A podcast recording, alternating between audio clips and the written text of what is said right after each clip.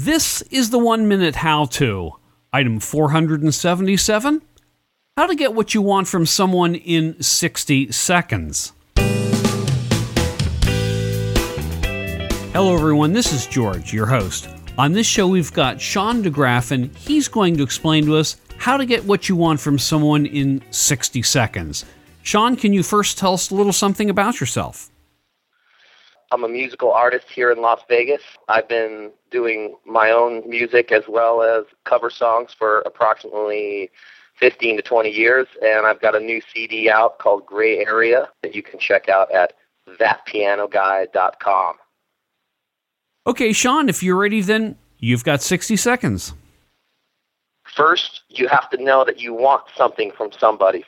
Second, be an engaging conversationalist bring back the lost art of listening.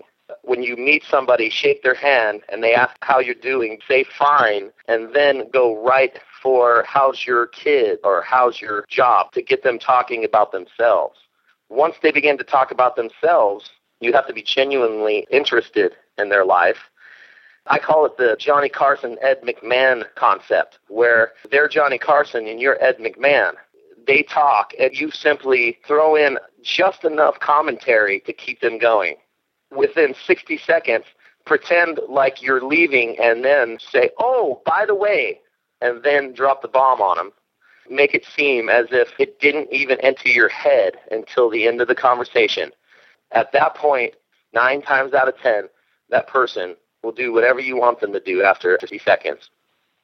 I think that the key there is that of listening. I think that too often we don't listen. For instance, my boss, uh, I noted, uh, would ask me about uh, what I'm going to be doing on my weekend, normally on Friday. So that's a question that I end up asking him. It's because I listened, I understood what was important to him, and so I reciprocate and let him know that I'm interested in what he might happen to be doing.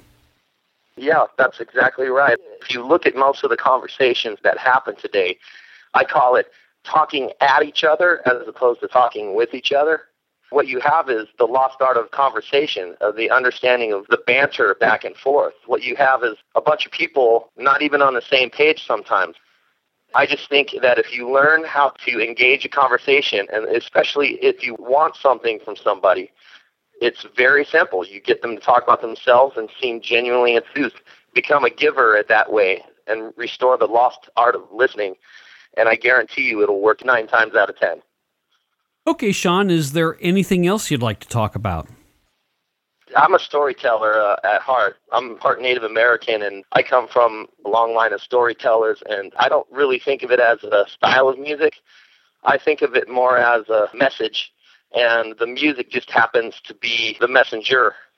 It's basically six years in the making of the ups and downs of life. I'd like to say I stand for something in particular, but it's more about a guy trying to do the best he can with his life, with his relationships. I think a lot of people can relate to it in that way, and it's very human in the sense that there's a lot of mistakes, there's also a lot of hope. There's also a lot of joy and sadness, and it takes you through the gamut of life in the sense it's called gray area because in life there's a lot of gray areas where right and wrong seem to blur the lines. And what was that website address once again? Thatpianoguy.com. And I'll make sure I've got a link to that in the one minute how to.com show notes.